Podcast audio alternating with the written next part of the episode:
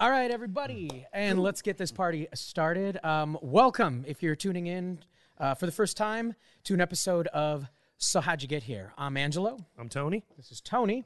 And today, uh, before we introduce our guest, uh, I'm going to throw out a couple accolades, um, Oh, oh. introduce him. He is a uh, stand up comic, a writer, an impressionist. Yes. He also, um, I just recently learned, um, is a pet food tester, a professional. one. Wow. Check Must be true because I read it on Check. Wikipedia. all the boxes. I would like to introduce somebody I'm a huge fan of and grew up watching religiously, Mr. Dana Carvey. How the hell are you? I just want to say I love the setup here and I love the idea of the podcast, but a little just gentle feedback. How did you get here might be kind of limiting because I just went.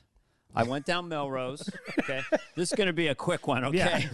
I got on the 101. I got see, off on Barham. That's your mistake. We're almost Yeah. done with the show. That's it. Then I took a left on Hollywood Way. I went straight down. Tony got me in. Went, thank you very much. So that's uh, that's take one. Uh, how am I doing? Um, uh, really busy in a good way. You know, just busy during the pandemic. Good, very lucky that way. A lot, a lot of zooming, a lot of animation. Well, you told me after about two million podcasts that you decided to start your own. Well, I told my manager once Yeah. there's around two million, I'll jump in, but I'm Yeah. not going to go out and be a Yeah. fucking guinea pig. You're not going to start them. I'm going to be the guy Yeah. who's laying it all out there with crickets and two two listeners. It's very wise. Um, the pipeline's been, you know, but look, people are adopting right now. There is no late. It's like right now, Right. my generation, 55 to like 60, to like 56. the boomers, they're starting to get into it. My wife's really into it. Like, no, it gets the has the process. Okay, she's got like five, ten podcasts she listens to. Right, right, right. You know, and uh, she'll listen to ten minute ones from Trey Gowdy and stuff, or five minute ones, and uh, It's like It's tic- interesting. It's like the TikTok version of podcasts. What's the name of your podcast? Because we'd like to plug that. Uh, the- my podcast um, is called uh, Fantastic. Fantastic. Now that was my the podcast whisper, which I was talking about on Instagram Live. The podcast whisper of my podcast is my son, who's in his twenties. So he looks at all of it very different. And it, they talk, when I talk to him, my brain has to speed up. Like if he's on the phone with me, yeah, we could really do that. We could go down to that. That'd be really cool, you know. And I also noticed that uh, when he vapes, he's only positive, which is Oh, really interesting. yeah. Hey, mom and I are thinking of going to Tahoe. Oh, that'd be really cool. You could go up there. You could rent an Airbnb, but you could water ski or get a ski boat or whatever. I'm thinking of getting a jean jacket. Oh, you could rock anything with with a jean jacket. Well, he was super positive vape guy. Um, so anyway, I uh, well, podcasting. Yeah. So this is great. What you guys are doing. appreciate for appreciate you being being here. you have a very specific brand, which I've said is nice. Yeah. How'd you get here? And uh, I always felt that as a kid because I had little hidden dreams about being in show business. And someone would be on Merv Griffin or Johnny, Right. and there'd be a little biographical thing. Well, then I started singing, and then RCA gave me a record deal. Whoa, whoa, whoa, whoa, whoa, whoa, wait. What happened? I wanted like that and- literally, yes. Yeah. how do you get there? You know? That's what this is. Like we understand what it mm-hmm. is once you've probably made it and you start to blow up, and we can read Yeah. about that. But what about what about before that when you slept on a friend's couch or had to borrow money from your parents, or maybe move back in, or sleep in your car, or you got fired? Like give us the uh, give us the good stuff. and what was that age group like? You were like, was it high school? Were you already doing impressions? Like you wanted no, to do I stand up? I started. Uh, um, basically, I had three older brothers, a younger sister, all packed together. So it's 1963 or four. Uh, the we had the the real story is we had a LP from Collier's Encyclopedia Okay. review of the year. So we could play it over and over again. And the Beatles were being interviewed on the very end of it. You just you could hear them talking and talking and talking. So I'm eight or nine, ten, and then a little while later, I realized just sitting around with my brothers on a rainy day that I could of, you know, I was able to do the voice. You know, Ed, we- we're doing the best we can, Ed. So that was like revolutionary. Wait a minute, what the fuck? The little brother just, you know, I was going to beat him Paul, up. he's doing Paul McCartney. I was going to beat him up and give him a wedgie, but what's he doing? So that was the first time I thought I could alter my voice. And then I became. and make people laugh, like And- and, and get the approval of your older brothers. Oh yeah, I went Yeah. up. I went up to my mom. Right. I- in the morning. Hey mom, do you think you could make me some pancakes? You know, ah, it's so talented. Oh my god. and you got the pancakes right. Well, pancakes were rough because my dad had this ego about being the pancake guy on weekend mornings, but he would pour like an inch of oil in the pan and get it all bubbly. So the first two or three batches, he called them the Krispies because they were just with bubbled, soaking hot oil. And then he decided that Dane, me, oh, oh, Jesus Christ, this is my best impression of my dad. oh, Jesus Christ, Dane loves the Krispies. So he put this mound of gooey, and we couldn't afford maple syrup. We had Karo syrup because it was cheaper, the white stuff with ants around it. It's protein, you little shit. So uh, anyway, I started in the 60s just casually thinking I could maybe be in show business.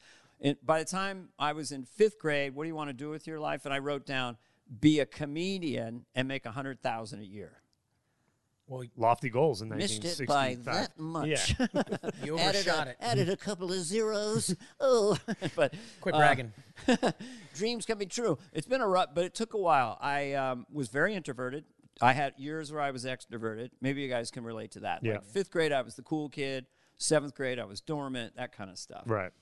Um, in seventh grade, these were the messages I was getting from the universe. In seventh grade, I thought it was too much to run for president, but I ran for secretary of the class. And so the gymnasium is packed. This is baby boomer time, like 600 kids. I'm going to go out really scared and give a speech running for secretary. Yeah. So, so it's like a gig to me. So the first thing I did was I taped together like tons of 8 by 10 lined paper. You know, I taped them all together and rolled them up. So I had Like them a scroll. yeah, so I had them on the top of the podium, and I said, I, I won't, I only have a few remarks to make, and then I pushed it, and it unrolled off the stage. So that was my first laugh. And you, oh, you got him. You got him with the laugh. And then it was Tierra Linda. TL was the name of the school. You know, I'm not a Democrat. I'm not a Republican. I'm a TL again. And I promise more drinking fountains. That was my platform.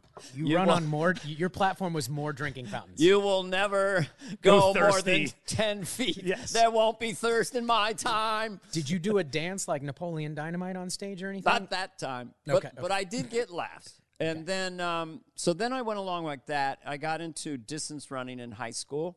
my father was a track coach. And I was slight, so we had a really great team. And I had a lot of friends that had great sense of humor. But as a junior, one of the coaches' car broke down. A big banquet on the campus with all the teams are there and all the parents. Hey, whatever's car broke down, will you talk about the junior varsity cross country team? Ask me five minutes before. So I went up, and then I realized I'd had little impressions of certain Right. guys on the team. Jeff Green would always say, "If I could only get my form down." That was his thing. He was horrible, but I need to get my. Form. So I did that and got big laughs. Uh, so that was another message to me, but still tried to go to an acting class. Way too shy.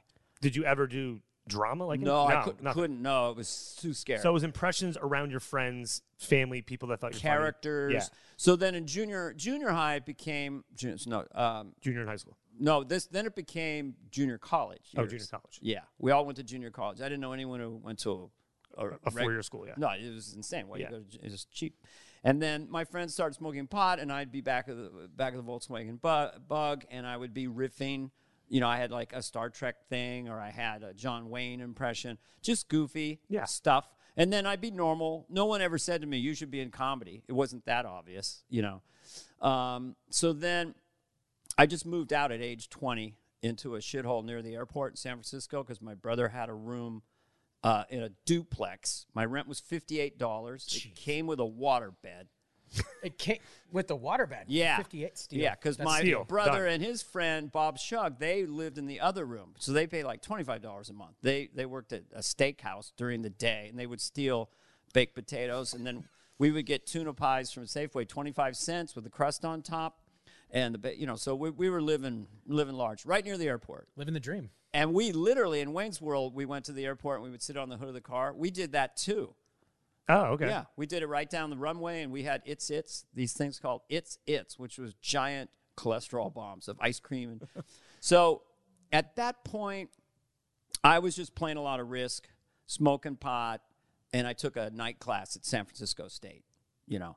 I got out of there and I knew I was living cheap enough. I was a busboy at the Holiday Inn um, and then a waiter at that time. And frequently enough, when I was a room service busboy, I waited on the Jackson family for a week. I Wow. yes, Michael and uh, would always get raw carrots before his show, and I'd go to the room and I'd bring him his raw carrots, and he would be sitting and just staring into the mirror. And I I remember one time So I this is know- like kid Michael though. Yeah, this is Yeah. Michael as a teenager. Yeah, yeah. And and uh, this little cute little girl was jumping up and down on the bed all the time. Janet. And I said, Janet, don't do that. And she said, Miss Jackson, if you please. So that's where that came from. With Michael, I just said, you could do a little something. You're a very handsome guy, but you could maybe do a little bit. I regret that to this day. The- I waited on Little Richard. He opened the door. He was stark naked. Have you been to see the show? I waited on Richard Pryor. Gave him a Denver omelet. I waited on George Carlin. Um, anyone who played this little Was this the Waldorf Astoria of San Francisco? Like where were you? there was a 3,000 seat theater called the Circle Star Theater, 20 miles south of San Francisco on the peninsula. And that's where all these people would play. Got it. You know, I saw Don Rickles there uh, just as a kid. And it was the most exciting thing ever. And the thing I always remember, I don't know if you guys can relate to this, was when the lights go down. The timpani drum, and now star blah blah blah, Right. Don Rickles, and then watching this person you'd seen on television, animated in three dimensions, walking out. You know, the night I saw it, Ed Sullivan was in the audience, Ancient Ed, and so Rickles just ripped him. I mean, it was incredibly Rickles hilarious. was the best. Yeah, look at you. Yeah, okay, back. Ed, wake up. The show's on. Here's some ice. You know, I grew up watching him and then Foster Brooks and then Deep. Like I love those guys. Yeah. Just the roasts that they would do. the, the old, those old fashioned Yeah. comedians and uh, you know he just beat him up and then they brought a birthday cake out and brought ed sullivan up and he just said don rickles you can kiss my ass and that was i remember that so i'm like 20 21 But So- still no inclination of like I want to be that guy on stage. Yes but hidden and secret Got it. so you know that you have like you're working on it secretly, but you're also seeing it can be done as a profession, and you're just trying to make that leap. Yeah, it seemed like outer space, like trying to be an alien or get on the moon or be president of the United States. But what happened was I didn't know anything about it. And I saw something in the local paper, San Francisco Chronicle, and in the entertainment section. So it was a little article about stand up comedy um, at in Berkeley at Los, uh, the Los Salamandra Cafe. And it's Saturday night, you know, and I didn't even I skipped San Francisco. I got two friends with me. Let's go over there to the comedy show. So we went over to Telegraph Avenue, went into this hippie bakery dive, and in the back there was a chalkboard, one dollar cover, twenty people in the audience, maybe. We're just sitting there. Uh, comedians are coming up that aren't famous. And I know some of them even to this day. Mark Miller, and there was a guy named Mitch Krug, and they were just uh, good at that time, but not intimidating. So I took a paper out of my pocket or a napkin, started making notes of little bits that I would do, thinking because Once they, the napkin and the paper comes out, y- you're in. Yeah, once you're writing it down. You're- um, it's yeah, too late. well, because they said after the show at eleven you can do open mic. I didn't even know that was going to exist. So then I had a couple beers. I was like, and I'm waiting, and then then this guy comes up, and he's sort of like, "Whoa, uh, I'm, what's this?" and he's moving around the stage. He's so confident, and he seems to be completely spontaneous. Um, he's not really even on mic a lot. And I'm like, so then I put, I folded up the napkin and put it in my pocket because I thought, oh, Is this an open mic guy or no, this was part of the little Oh, show. He's, okay. he's getting paid two dollars. He's this far from an open mic guy. right, right. So I put the napkin back in my pocket, going, hmm, uh, huh, okay, maybe there's a lot of this guy. It was Robin Williams. Jeez. So Robin Williams was, was the two dollar guy. He was a two dollar oh look, and then he just had stuff like he had a beret and he hold it up. Oh, for those of you on acid, this is a frisbee. oh, don't be afraid. So they said I went up afterwards and I bombed, but I every time my things would bomb because there's like four people there, I would just say moving right along. Somehow it came out funny. The guy said, "Do you want to come back and just be the MC?" He couldn't believe it was my first time. Yeah. So him saying that to me at that time was about as high as I'd ever been. because I'd harbored this I harbored this thing I wanted to do from age nine, and it just trundled along. But no one grabbed me by the lapel and said, "Damn it, kid, you belong in show business." You know? Right. I even had a girlfriend when I told her about it. She goes, "Really?" you know, we broke up. you're- that doesn't help the relationship. You're But not. my You're not that funny. But my wife grew to love what I do. No, that one was not the one. Do you find that that's actually? I, Seriously, you on television? No, go but ahead. is that that seems to be more of the common thing where no one grabs you and says you're gonna you're it. It's No. mostly people working really hard, getting a few little nuggets of hope. yes, and I. or that one person being like, like, like, the, hey, you want to MC? You're pretty funny. You might have something. Paul Miles was his name. And uh, so I came back two weeks later and I brought the peninsula, just middle class white kids, suburban kids, never been anywhere. So basically, like 15 friends of friends, because it was ma- a- a guy's going to do comedy from San Carlos. It's like in Berkeley, count me in. So we, you know, I, I walked first through the front door, and the chalkboard was there, and it, it was Saturday, so it was like I guess it was a one or it was two dollars in chalk. And the guy next to the chalkboard, who was kind of part of the show, he looked up, saw all these suburban kids coming in dressed all nice, and I saw him quickly erase it and put three dollars. ah, smart, smart. That's why it's in chalk. it's in chalk. It's adjustable. So then I started on the road of not doing well, being nervous, occasionally having a good night. I found my way to San Francisco to the Holy City Zoo, which was a mainstay. There was no comedy clubs, but Oh. this was a music club. But on Tuesday night, you'd have stand up. And Robin was always the guy floating above everybody at this other level, kind of like a guy who studied Shakespeare and then decided to be a stand up. Yeah. So he married those two things and created this incredible. But when you saw him live, were you like, I don't know if I can do what he does? Oh, oh, I was completely intimidated Yeah. by him. His confidence, you know, like Eddie Murphy at 20, um, Robin, right then, I think he was 25 or 6, really confident. Really confident. At least the way he appeared to me on stage. I found I got to know him a lot better over the years. Um, and Was I his stage persona similar in real life, or was he not as on all the time? Oh no, he could be very, very shy and quiet. Oh, okay. yeah, and very uh, self-deprecating, really hard on himself. You know, uh, and very, uh, very vulnerable. Hmm. You know, I really got to know him a lot better. I was so intimidated by him. We were like two batteries that repelled. I could not really even. He was too much magic to me. Yeah. you know, and I never. The only thing he did drive me because then he went to L.A. pretty quickly.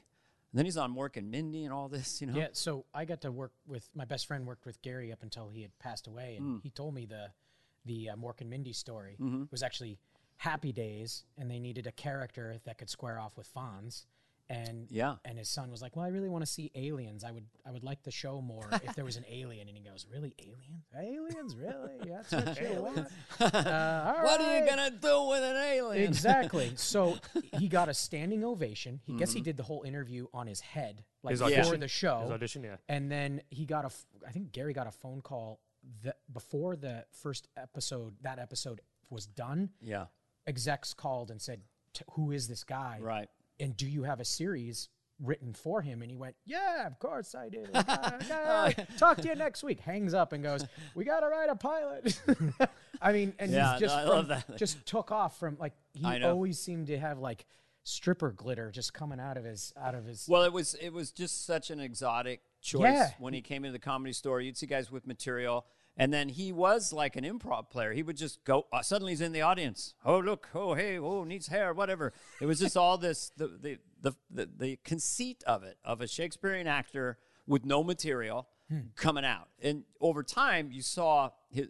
He had his tricks like all of us. Yeah. You know, but uh, that was hard to follow and hard to then go up and be like, okay, how you doing, everybody? And he's like, right away, oh look, a spaceship. Oh, oh, come in, captain. Come in, captain. you know, so that he was very inspiring. And for a while, I tried to be him. And this is in the '70s. You know, I, I had a trunk with props. For for a year, Wait, you were the first Carrot Top? well, I had little glasses. I was so scared, and my confidence was so low from being beaten up, literally and figuratively, from my childhood, and so insecure. Uh, Dude, I really never had a girlfriend. You know, Or uh, the one you did have didn't think you were funny. Yeah, you're gonna go do that, huh?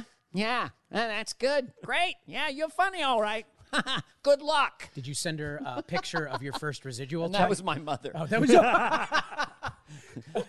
no, my mom was a big fan of uh, all her kids. My brother became a musician, and I would open for his band. This is in because you grew up playing drums, right? I read that you got a drum kit pretty pretty young. Yes, uh, I asked. Well, initially couldn't get one, so I had a Hardy Boys book. That was my uh, snare drum, and we had a clothes hamper. We, initially, we were into the. My brother, who I, he was, we shared a room, bunk beds. He bought a guitar for a dollar. I guess it had two strings on it, and I would kick the clothes hamper for my kick drum, but I needed drumsticks. So we started shoplifting. So we didn't have any money. So we were just I was stealing on Laurel Avenue in San Carlos from a drum store called Hart's Drums. I was on occasion very cleverly getting out of there with a couple of drumsticks. Flash 25 no, 30 years later, I'm at the Four Seasons in Manhattan and suddenly I'm at a table with the Grateful Dead. And Mickey Hart is there. And he starts talking about his past. Hey, Mickey, very affable guy. And uh, I go, wait a minute, you you own Hart's drums on Laurel? Yeah, me and my dad, 65 to 67. Oh. I owe you a couple, couple Well, I, had, dollars. I handed him a 20 and said, oh, you know, it was like, yeah, I, I harvested that store. He goes, I was yeah. gonna say you were incriminating yourself, but you've made. But it- he was you've like, we it. would do the books at the end of the month and everything. We go, there's like 40 drumsticks we're not accounted for. There's no the ledger, so they hired a separate accountant. He had a quick nervous breakdown and then joined Grateful Dead. No, he didn't have nervous, but so the um, then I evolved to I had a uh, plastic snare drum begging my parents and my cousin who was kind of a muscly guy, he's 10 years old, just broke it in a second. But next door was a guy who owned a music store, and so there was they were going to throw out this drum set, but my dad paid like 20 bucks. So I got a drum set at age 14. And I did play in garage bands and that was, you know, my thing. And are you? And at that point, is that helping or conflicting with the the part of you that's like, I still think I maybe want to do.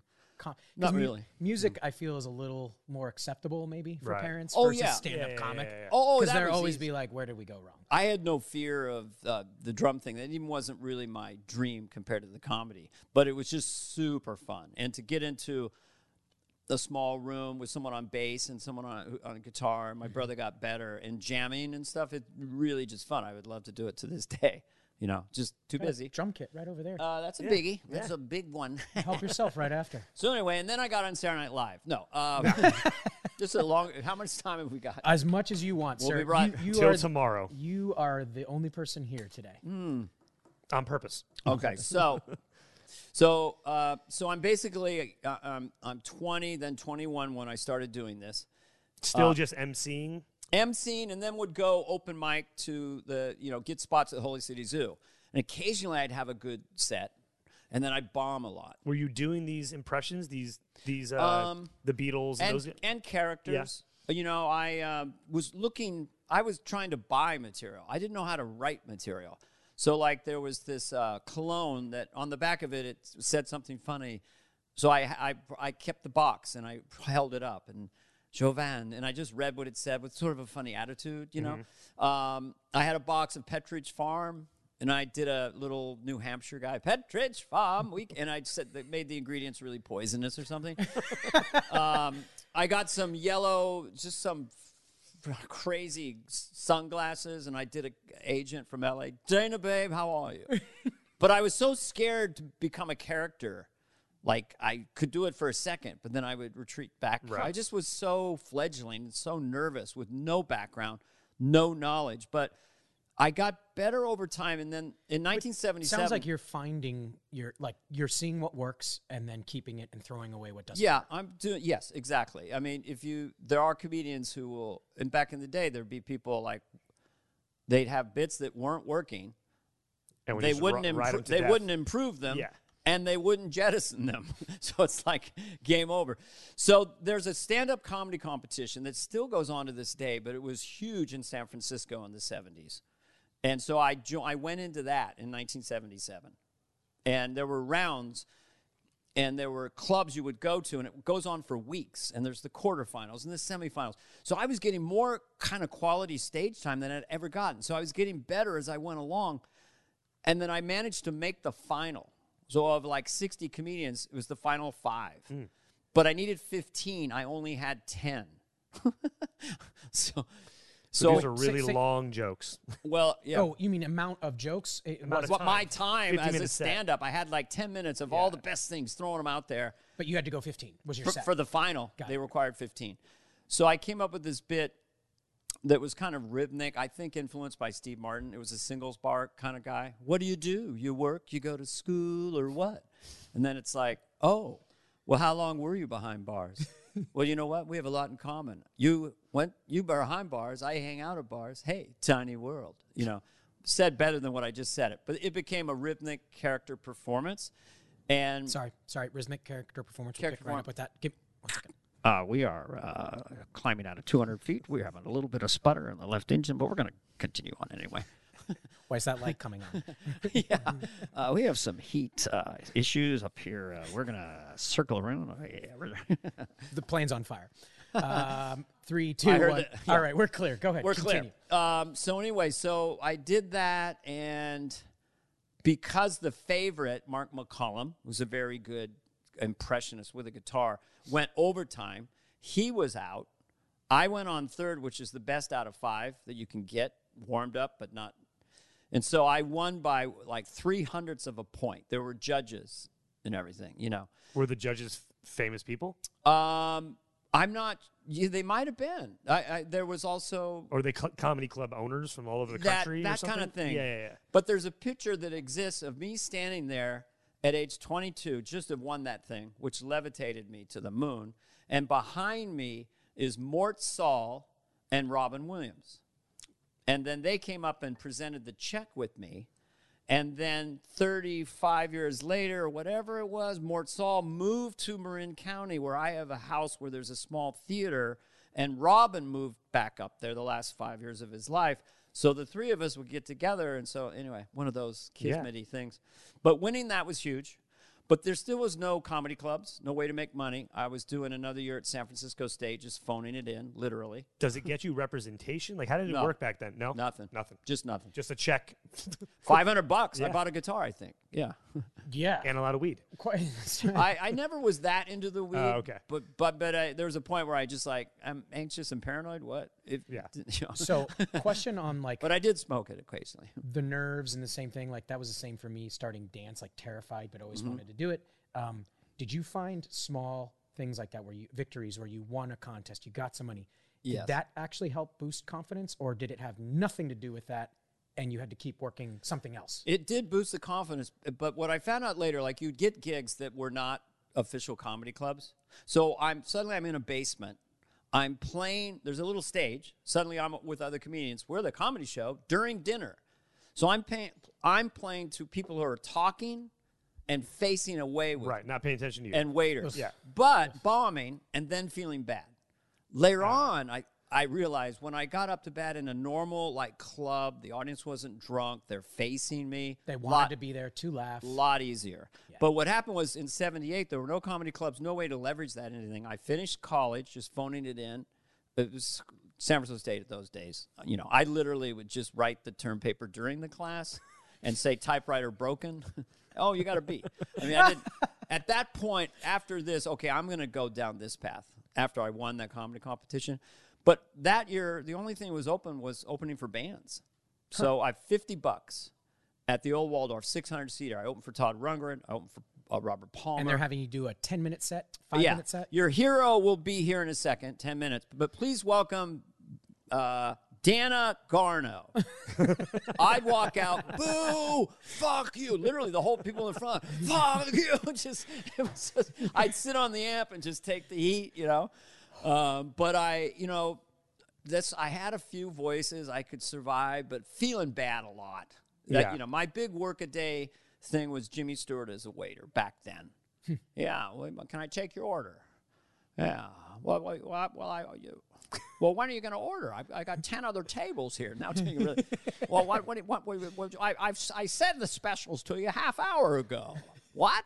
Well, fuck you too. and that never didn't I work. wish I could. I wish I could say that. To Yeah, people. you probably I just have it on a. Yeah. I'll record it for you. You go, Perfect. it's a friend of mine. It's a friend of mine, I'm yeah. not saying it. Yeah. He's saying Yeah. it. Fuck you, too. so then, um, comedy clubs started to be built. There Hmm. was a revolution and a renaissance in comedy. This Because is early 80s, no, this is '79. 70. Okay.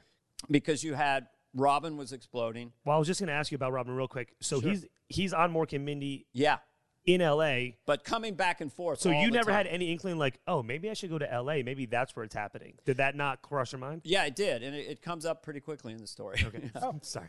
Way to interrupt him, Sorry, Tony. sorry. no, no, not at all. All right, Th- this story's th- ruined. Don't This even is like Is it? Yeah. This story. Thanks for coming. Appreciate you. I've often thought of this story uh, as a, a book. okay. Just this, not an autobiography, but just basically from maybe the stand-up comedy comedy from '76 to '86. Okay. because that was that 10 years. So now we're at three years into it, and uh, the clubs are being built. So there's a there's a laundromat you know, on the Haight, Haight Ashbury in the Haight that they converted into a small comedy club. I learned later that small rooms were really really good for me. As I got more famous, I'm playing these giant rooms and doing all these characters and attitudes, and I'm leaning and pushing and screaming. Then when I came back, I was to comedy with my sons. We play in these small rooms. I go, it's a different sport. It's hmm. like podcasting. I can be subtle. I can be weird. So anyway, so they're building, and this room in particular became my home. This room is where I developed. Paula Poundstone came through there, developed a lot. She came from Boston. Bobcat Goldthwait. Robin would play in there. And Paula was friends with your wife, correct? Paula Poundstone, well, my wife and I were together, but not married. We met Paula Poundstone, loved her, brilliant comedian, you know. I mean, it's just outrageous improviser and it, her whole vibe and everything. And so we, uh, she never had any money, so we had rented a two bedroom house on Cabrillo Street off Golden Gate Park. So we we had her live with us. Oh. And That's um, nice of you. I know. And we had paid a rent. I was working a little bit at that point. A little bit. I played clubs that were just open. Laughs Unlimited in Sacramento. And they go, Can you headline? I go, I'll try. So then I got a I had my guitar. so then I'm gonna fill material with the guitar. I'm gonna do everything I can to find my way to 45 minutes. That's innocent times. Meanwhile, the other cafe was it'll it happened gradually over time. What's where Church Lady came from, Chop and Broccoli came from, because you do, I would started to do seven shows in a row with a not drunk audience, a hippie audience, kind of educated. There was a giant picture window out on the street. So people would walk by and the whole audience could see them. So then I'm improvising with that guy, you know, Nice. so it's it's Yeah. really developing me. The other cafe in San Francisco. So then Is um, that still in existence? no, No. But it's funny. To talk about a twilight zone? So my son and I guess his girlfriend at the time we were going around San Francisco. So we go to the Haight, and we go into where the other cafe is. Now it's back to something else. I don't know if it's a laundromat or another type of cafe, not a comedy club. And it was almost like Rod Taylor in the Time Machine because I remember the first time I saw my wife. I was at one side of the club. She was she had come in, and we both remember the exact second our eyes met. So I was able. No one was in the place. I said, "Your mom was here, and I was over here occupying this space, thirty some years or thirty years later, whatever later." And that was where we, our eyes first met. And she had never been to a comedy club Oh. and that's where we met. But her and her friends were such fans of mine. They had T-shirts made that said, uh, "No, the T-shirt was, uh, what do you do? You work, you go to school, or what?" And then on the back it said, "Tiny, tiny world." Yeah. So, so that was that was that. First So you married a fan. Interesting. Let me get that. Yeah. No, no, she was uh, uh, uh, yeah, well, she just laughed. We'd go to her parents' house. They were upstairs. One was Irish, one was Dutch. And they would just hear murmur, murmur, murmur. And then she'd laugh, laugh, laugh. You know, incredible sense of humor. So there was, uh, Oh, Potts, can I ask one question? sure, From- sure. Yeah. So Feel free to interrupt me. I'm just Well, going. I don't want to. Your yeah, stuff. if you're People want to hear you, not us. But Um, if you're curious, um, more detail. what is your preferred now, having gone the whole gambit? Do you prefer still small room, 15 minute set, or do you like forum, two hour set or whatever. Like Oh. that whole scale. What, which what's your personal taste right now? My personal taste would be podcasts. yeah. That's how we got him. That's how we got That's him. how we got him. right here. Um, a lot of when you when you get to be a name and you're traveling, a lot of is you, you just like say I had a corporate date for a ton of money in Orlando.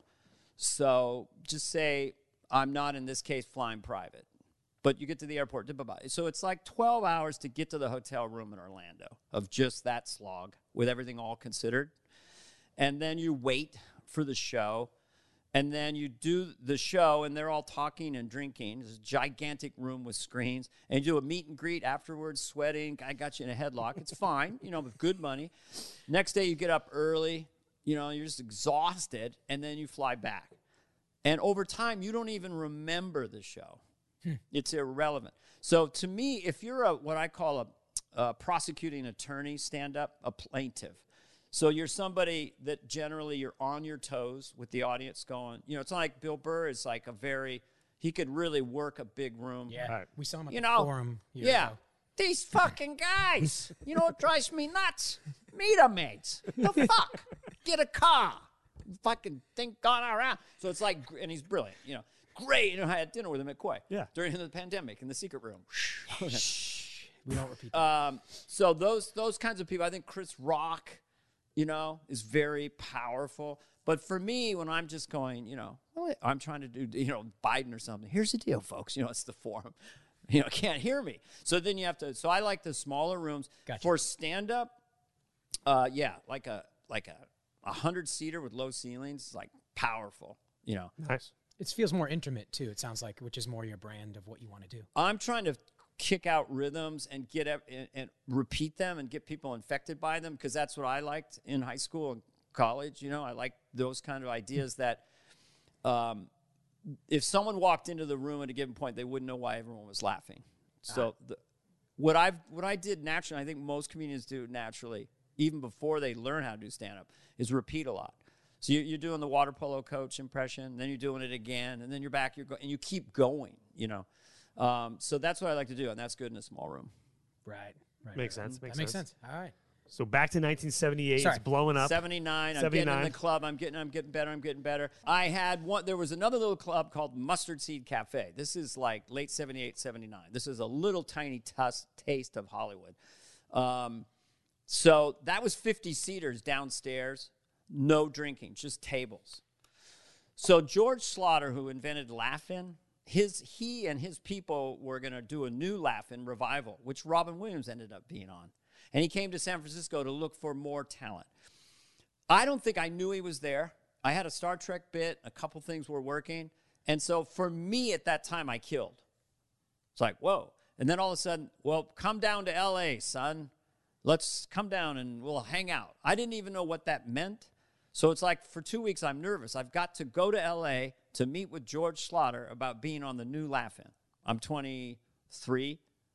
And I remember even then, my mom or something or me, we, I bought a corduroy suit. And I wore, wear t-shirts, but I had a, a corduroy suit with a cor- I, I, I didn't know what I was doing. It was sweating. I'm in LA. I'm sweating. This like- corduroy like, suit. It's July. I had a vest, corduroy, the corduroy jacket, desert boots. Like I go You into the screamed new guy. Got it. I go into the interview, and there's a few uh, women, people there, his sidekick, co-producer, whatever.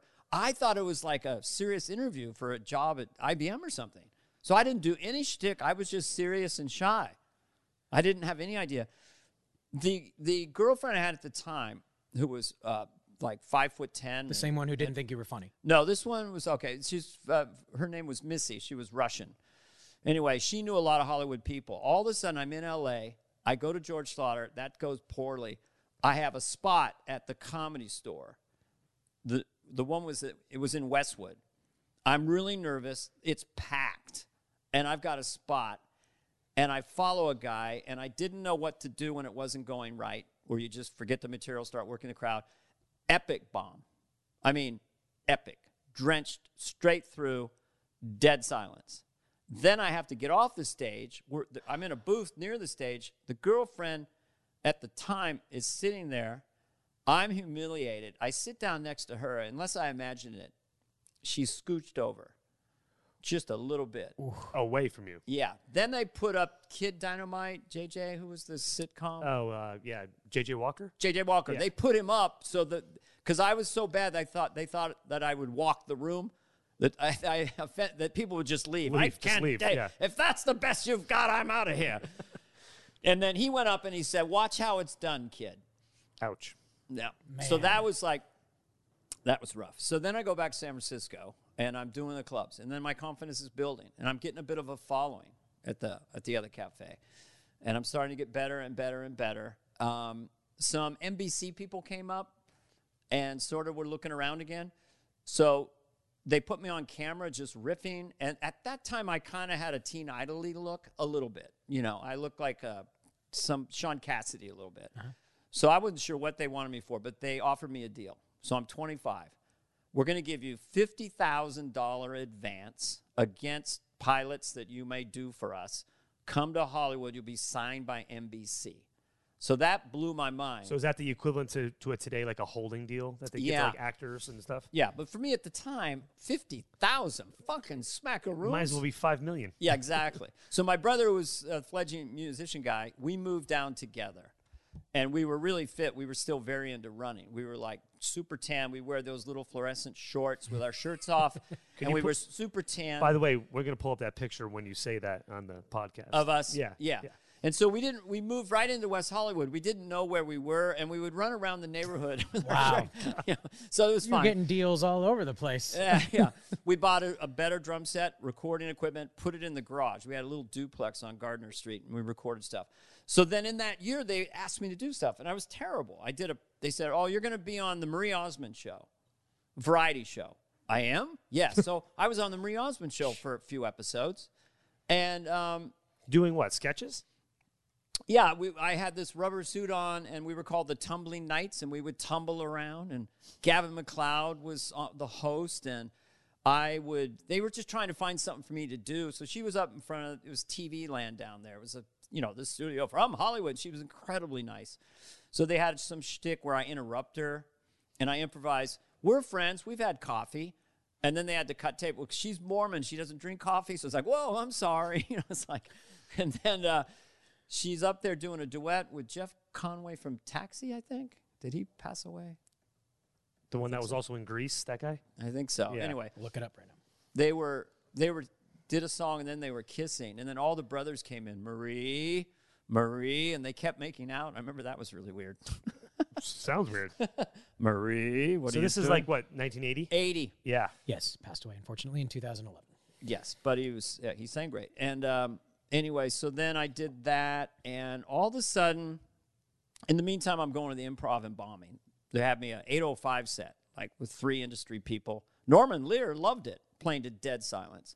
So that was the other. Why do you think your comedy was hilarious in San Francisco and LA wasn't like wasn't the same material? Well, at that point in San Francisco, I would say the other cafe, mm-hmm. I was packing the weekend, se- just 70 seats. People were requesting stuff. I was starting to develop reoccurring things. Okay. So they're all like, yeah, you know. Then I would go to just walk into the improv at 8:05 on a Tuesday. It's dead, and no one's even in there. Yeah. So then it was just like I didn't know what to. Right. But um, but eventually they had a piano. I did chop broccoli there. You know. Um, so then I get a call.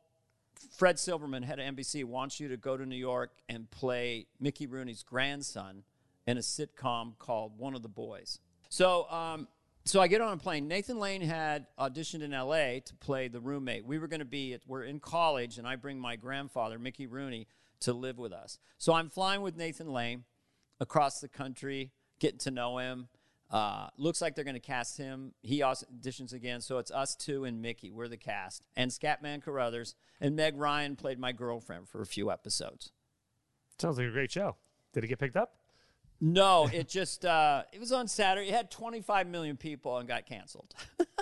What? yeah, it's those days. Pre-fractured, you know, there's nothing else to watch. Yeah. Um, that was the crazy experience. So I'm um, in living in New York. I, I didn't know anything. I still was terrified the whole time. Like I, I rented an apartment on Lexington and 57th Street. Yeah. So they, um, and it was pretty nice. It was like seventeen hundred dollars. I was making seventy five hundred a week on the show, so thirty thousand a month. I'm a nobody in insane. M- Manhattan. So they said, well, uh, Robert Redford ed- edited Ordinary People in this apartment. what? the fuck? What does that have? you, you must be mistaken. so then um, I'll go forward six years for a second. I'm doing a movie with Kirk Douglas and, and, and Burt Lancaster right before I get SNL. The director is Jeff Kanew, former editor. So then Jeff Kanew um, said that he had edited Ordinary People. I said, Well, where'd you edit it? He goes, Well, Bob wanted to edit it on this little apartment on Lexington Avenue. So it was, it So was it's true. Yeah. One of those, what? So it's it's in Rockefeller Center. We're shooting the sitcom. I'm on the sixth floor shooting this sitcom. The first day we're at a table, Mickey Rooney pulls out a 38 revolver. They're not going to get me. When I walk around New York, I keep it on them. On. Oh yeah, hit 38. now Scatman is there, smokes pot all day long. So you just go in the restroom, it's just weed, weed, weed, weed, weed. Nicest guy in the world. His pot was terrible because my brother came out. It's horrible. So then in those days, we there was a break in the show. It was the fall of 80 or 81. We went back to San Francisco. So I got a lid of pot to bring to Scatman. Can't believe it. I just put it in my suitcase. I don't. I'm not a drug dealer, but it's like, and I didn't even smoke pot. So I gave it to to Scatman. You know, it was really such a sweet person. Next day in the elevator, he's still kind of paranoid. You know, from the 1930s. He said, Dana, the music was good. Uh, might I get a pound? Yeah, it was a quote. A pound. So Pound of weed. later on, after the show ended, my brother and I drove to L.A. with a gigantic bag of pot, like, and, and went to Scatman's house in Van Nuys. He played songs for us. We were like his friends with there you go. Scatman. Mickey was um, uh, kind of crazy, one of the craziest people I'd ever met. I was the number, and I did this on Saturday Night Live, and I just did my Mickey impression, and then they just wrote it down. And later, years later, Bill Hader said it was the favorite thing he'd ever seen me do on Saturday Night Live. Oh, that's awesome. I was the number one star in the world. You hear me? Bang. The world. Now, he said that 10,000 times in the four months we filmed. Literally. I was enormous. He was so bitter. He's like, he said, he, and he was non sequitur. He's like, Judy Garland never owned a car. You know why? Because they pumped her so full of drugs they killed her. And he would talk until he ran out of air, one of those guys. I called up the head of Warner Brothers in 1955. I said, This is Mickey Rooney. I need a job. He hung up on me. you know, everything was really dark and twisted. He would pull out like $5,000 in cash because he'd been broke for years, but he was doing sugar babies on Broadway. Think I can afford lunch? and there's so much. That's a book in itself. Right. So while while you're in New York on this show, were you an SNL fan? Like, were you watching the show? I was possessed by it, and I would ask through a connection, a wardrobe guy was able to get up to 8H, where they do SNL, sit in the bleachers, often on Thursday, and watch Joe Piscopo and Eddie Murphy rehearse. So here I was. Mickey, the first day of read through, just pointed at me and said, You're the straight man. So I was just a completely straight, wearing a sweater, asking questions. What are you guys doing? Where are you going? I finally would just add up all the questions. I was a straight man, and then I would go up and watch Saturday Night Live. So I was just two floors away from where I wanted to get to. Wow. But Wow. yeah, and so weirdly, I did, as we all know. Um, But what's that process like? Is it you hunting down, trying to get an audition, or they saw you do something else and was like, let's bring him in, see what. after one of the boys, I was enough, whatever. I got a manager in LA. I auditioned for SNL a couple times. Uh, I one of my worst auditions was the Comedy Store, five minutes a pop, one after the other. I went on like eleven o'clock, following Sam Kinison in, Oh, man. in his prime Yeah. With no MC in between. Sam levitated the room, and now Dana Garney. They never got my name right. No one ever said Dana Carvey once. Uh, epic bomb. Wasn't that special? It was just fucking nightmare. So that put me in a deep depression for a couple months. But then eventually I go back to the other cafe. I'm playing club. More clubs are opening. I'm playing Seattle. I'm starting to do seven, eight shows a week three times three three weeks a month So I and I'm so I'm really starting to get better, a lot better. But still in LA, it wasn't happening for me. Audition once. Uh, I think Al Franken saw me at the Punchline in San Francisco, but I had a bad set. I had no confidence. Uh, in the meantime, because I had an agent and a manager, and I took everything, I was just insecure. I did a pilot with Desi Arnaz Jr. Uh, called Whacked Out, just a goofy pilot, and we're doing we're doing the pilot with the live audience, Yeah. and we're fucking bombing. and then I hear this gruff voice going, "What's the matter with you people? This is funny." It's Lucille Ball, at 80 years of age, Defending you. Defending her son. admonishing the audience. Yeah. Well, Desi Arthur Jr., he was not in a good place. He got a B12 shot every morning. They pack him in ice, give him a cookie, put him out there, that kind of thing. Incredibly nice guy. But she, she, then they go, my God, it's Lucille Ball. So the whole, the whole taping stopped. The whole audience got in a line and wanted to get her autograph. It Took like two hours. We're in the back. Like, what the? what is this? I did a pilot called um, City Slickers with Michael Richards. I played the innocent sheriff in a small town. He did his Michael Richards thing. Hey, kid, you know, whatever he does. I did a lot of pilots that sucked, and I, in retrospect, I shouldn't have done any of it. I should have had confidence in myself. I eventually did turn it all down. I did another crazy one, Blue Thunder, with James Farentino, and I played the guy in the helicopter with him, Clinton Wonderlove. And my lines Wait, again, Clinton Wonderlove. Wonderlove? What was your name? Wonderlove. Now, James, who went that to should the, be your Instagram handle, by the way, Clinton Wonderlove. yeah. if you don't want to be known, found. So, uh, the stories are so bizarre, even as I say them. I have to admit, I love this. This James great. Farentino is in full Scarface mode. Okay, I didn't know. So he's got. We go up in the fake helicopter and they're waving us around, throwing fog at us. Most of my lines were just like, he goes, "Jam him, Jeffo," and I go, "I am jamming. I am jamming." You know, I was in the helmet and just, you know, it was horrible. He has a styrofoam cup of what I thought was water, It's huge, a little bit of ice in it. He leaves. There's a guy down there, looks like he deals cocaine. So I just go, I'll take a sip. I'm thirsty. I don't want to get out of this suit, get out of helicopter. It's straight vodka. It's like 9 a.m. He would rip the pages out of the script and just slam them on the instrument panel. And then he would kind of lean out because he's like, I'm better than this, you fucks. You know, it's just like insane. He would call me at night at home. What are they saying about me? what are they saying? So that went on. Bubba Smith almost beat him up. Bubba Smith, football player, football Yeah, player, yeah, yeah. and Dick Butkus. They were our sidekick, goofy, goofy guys. Bubba Smith was 6'8", 280. So Ja- James Farentino's not having a good day. What the fuck? What did I do that? And you know, calm down, James. And then he kind of, I don't remember the exact language, but he somewhat sort of threatened Bubba a little bit. That's That was not a smart Yeah. move. So Bubba just stood there, kind of put his uh, his hands out and said, "Go ahead, take any piece you want."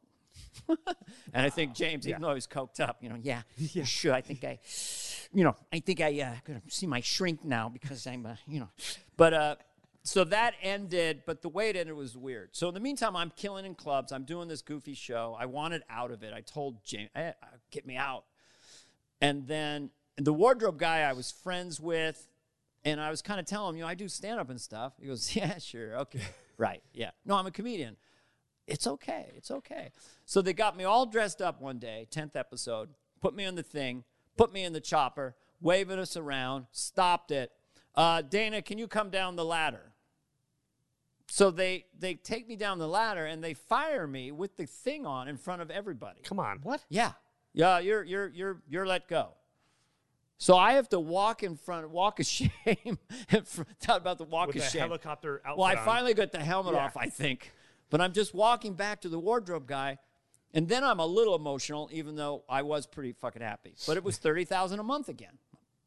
You know, what I didn't know that in like 82, 83. this is like 83, 80, I mean- 83. yeah. So then I say to the I wardrobe, mean, you're making good money on terrible things, but like you're right, but supporting it, it- yourself. But it didn't. It was torture. It was Yeah. stupid, and I got smart in a second. But basically, that was the last straw. So I said to the my wardrobe friend, you know, I was kind of emotional because that was the way they did it. It was so fucked up. Yeah. Yeah, And- that's the and- really And he was really put to- his arm around. It's okay, man. It's okay. So then I did run into him later after my five, six years of SNL. I'm the star of SNL, Wayne's World kicking. I'm at some thing, something I'm doing, and he's there. And he's like, Dana, you were right. You were right, man. He was so stunned. You, You are Yeah. funny. the guy with the helmet that Yeah. got fired. So he went crazy. Did he ever tell you why they had to do why they chose to do it that way instead of just hey come in early you don't need to dress don't, up today? Don't know why. Who were you replaced by? They put in a very attractive blonde woman. Oh, But I was terrible, and it was terrible. But then I, I'm still doing the clubs. The agents are still pushing me to do stuff. I, I got real close to Amadeus. You know, I, I, I had a screen test with that. Thank God. Steven didn't get- Spielberg, Amadeus, yes. Um, Milos Forman.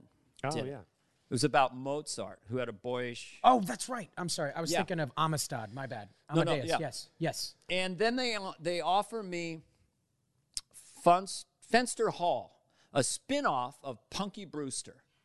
Thirty thousand for the pilot. I'm gonna do do that. With Soleil Moon Frye as Punky Brewster, and you're like the dean of students or something. no, Like, I don't. is- I think it was Oh. pre that. It was like '84. Oh, got it. So then I finally had said enough of you know Lucille Ball yelling of uh, one of the boys. Enough. I'm not doing it. And then I really just said I'm just going to do stand up for two years. So then I really focused on stand up. So I'm just stand up. And so Robin would come in, levitate the room, and I would just think I got to get better. You know, I got to get better. And I was very competitive. I always was as a kid. So I wanted to headline um, everywhere I went. I wanted to kill so hard that they would not remember the first two acts, even if they were my friends. you know, I just was. I mean, listen, you could support your friends, but also want that Oh no, yourself. I always Yeah. played fair. I Yeah. never sabotaged. I supported them. I mean, I had there were gunslingers too. Al LaBelle was a really great is a great stand up. And he had this song he would do at the end with a tape. I'm Al LaBelle and he really could sing. So I'm playing a comedy club with him where the dressing room, the wall is common with the club. So I'm sitting on the couch. He's killing so hard. I'm just hearing through the the whole room is vibrating you know, from his Yeah, yeah. act. And now, and then the door opens, he comes in. He's like, yeah, it's a great audience, man. In the crowd, more, more, more. And then and now Daniel Flarfo, you know, never so it was war. It was But you sound like you are no longer the the shy or the introvert or the part of you that's like you've gotten past that by Oh, now. uh, I'm much, much, much better. And then, so then I was getting really good, and I was getting fans, and I was a headliner in all the clubs. I never was a road monster. I played the Rib Tickler in Minnesota. I played um, Spellbinders in Houston with this famous comedian opened for me who died. Oh, he was such a Kinison type, brilliant guy. Anyway, um, so I was doing that, and then it comes around that um, some people who had worked with SNL saw me at the Comedy Magic Club in Hermosa Beach. So then it's, they say, okay, Lorne Michaels is going to come see you. Okay, so Lorne had never seen me. So I'm like, they In, said, in, in LA. LA. Okay. Because I kept a little place down there, even though we, we were going back and forth. We had a place in San Francisco. It was like, am I going to make it? Maybe we'll just live up there. So I had a little place, and I said, I'm not going to audition at the improv or the comedy store. I'd been there, done that. There's a little club on the west side, doesn't exist anymore in Santa Monica. It was called Igby's. It's a 100 seats, low ceiling, great crowd, not an industry crowd. I'd played there a lot and killed in the room. So you were setting yourself up for, for success. success, yeah. Well, the only roadblock, which was not, was Rosie O'Donnell was headlining that week. So I had to convince the owner to talk to Rosie about what was going to happen and accommodate me. And Rosie said yes. It's amazing. So I so first of all, I'm leaving to go there. This is the culmination of everything I've been telling you, and I knew it. So I'm really nervous, and uh, my wife and I we go to a gas station, just like early evening. They go, oh, "We have no gas here. There is no gasoline here." You know, the, what? You know, At a gas station. yeah. So I'm getting so nervous and I go there and I'm just just trying to control. Now I'm confident, but I'm terrified. I'm fighting all of it, you know. And I meet Rosie O'Donnell and she seemed supernaturally confident, like crazy. Like, I go, where have I, how have I not met you before? All right. So it was like, I'll go on first. But it was the middle act what did less or whatever. I was going to get 40 minutes, 35 to 40 instead of five. And I was, at this point, I was doing 75 minute sets and I was pretty loaded, you know.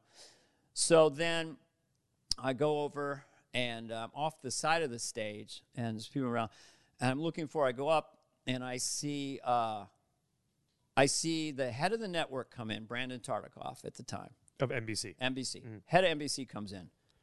Then I see Lorne Michaels come in. I see where they're being, they're they're getting seated. You know, come on. Then Cher comes in. Oh, come on. Yes. So your heart rate is at what right now? Oh, I don't know. It's all just she, she just happened to be there to see She comedy. was hanging out with Oh. them, maybe talking about something. I ran into her over the years, and she's like, "I tell people I was there the night you made it." You know? and uh, so that, so then I, I do my set. I would say it's a, it's a C plus, but I was in such good shape that if you asked Lorne, he was already thinking about how I'd be on the show. Even though I didn't have the look, I still had kind of the page boy, blondish hair. And I, I always felt SNL guys like Bill Murray would make you laugh or beat you up. Right. I mean, Dan Aykroyd, Chevy, they were just giant pirates, Belushi. They were like, they'd fucking fight you, they'd drink, they'd drugs, and fight, you know.